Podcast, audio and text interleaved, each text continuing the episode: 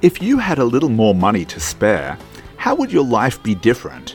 Welcome to the Transformative Daf. My name is Rabbi Daniel Friedman. Today we are on page 88 of Tractate Nedarim, and we learn to dream big and never lose sight of the forest for the trees.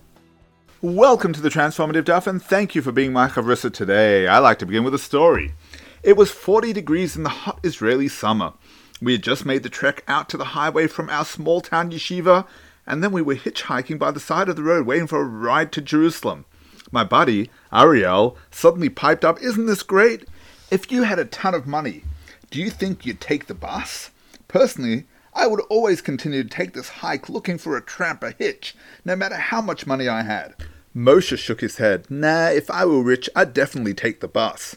They looked at me and asked, How about you? It was boiling hot. My feet were aching, and nobody was stopping for us. I had to be honest. The bus? Seriously? If I were rich, I'd buy a car. Today's daf discusses a blind person who inadvertently kills his fellow.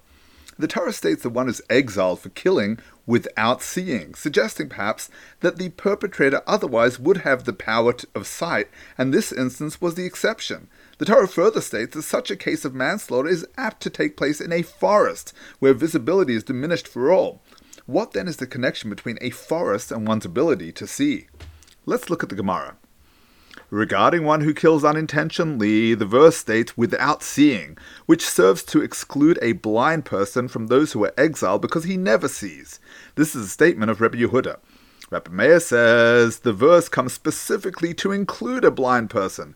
Rabbi Yehuda maintains that regarding the exile of an unintentional killer, it is written, and a man who goes into the forest with his neighbor, which includes anyone who is capable of entering a forest, and a blind person is also capable of entering a forest. And if you say that the phrase without seeing serves to include a blind person, this is already derived from the word forest, as he too can enter a forest.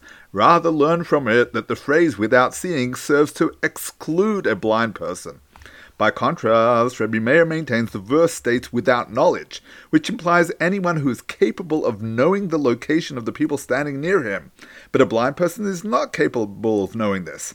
And if you say that the phrase without seeing serves to exclude a blind person, it is already derived from the v- words without knowledge. Rather, learn from it that the phrase without seeing serves to include a blind person. Let's analyze the Gemara. Many people walk into the proverbial forest blinded by the trees. All we see around us is tree after tree after tree, and we're blind to the fact that all these trees add up to something greater called a forest. The trees represent our narrow vision. When my friend Moshe decided that if he had money he would take the bus, all he saw was trees. Life presented him with a transport problem, and he longed to have just a little more money to afford to take the bus. His greatest dream was to have enough money for his bus fare. But of course, his dreams were too small. It wasn't that Moshe was, was thinking about the environmental impact of owning a car. His mind wasn't even there. All he could imagine in life was a better tree, a bigger tree. If he could just get past this tree that he was stuck on, he thought, he could have a leafier, larger tree, tree to climb. And yet, had he only been able to rise above the tree, he'd have discovered that the tree was but a small element of the grand forest that he could begin dreaming of conquering. Often in life, we get bogged down by the day to day trees that blind us to the grand forest.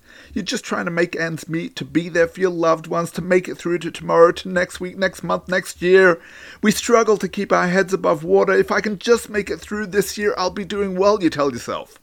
It's time to rise above the everyday trees and figure out what your forest looks like. What's your grand vision for life? Where do you see yourself in five years' time, in 10 years' time, in 20 years? You need to start taking a bird's eye view of life and asking yourself how your life looks in terms of an entire forest. Why does the Gemara associate blindness with inadvertent tragedy? Because when we lose focus, we live with randomness and accidents are bound to occur.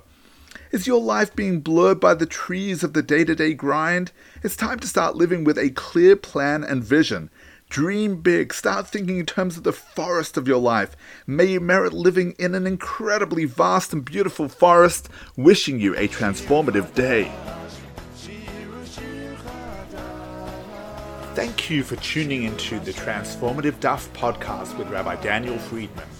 Whether you've been doing Daf Yomi for years or you're not quite ready to commit but want to be part of the Daf Yomi global movement, There's something in the transformative daf for everyone. It's about joining the conversation. It's about talking over the daf with your family, your friends, your colleagues. It means never being short of a discussion starter or a meaningful Dvar Torah. Every page of the Gemara, every word, every letter contains the secrets of the universe. To achieving a life of simcha and purpose, transform your life today. The Transformative Daf is published by Mosaica Press and available at all good Jewish bookstores and online from mosaicapress.com. Thank you, The Transformative Daf.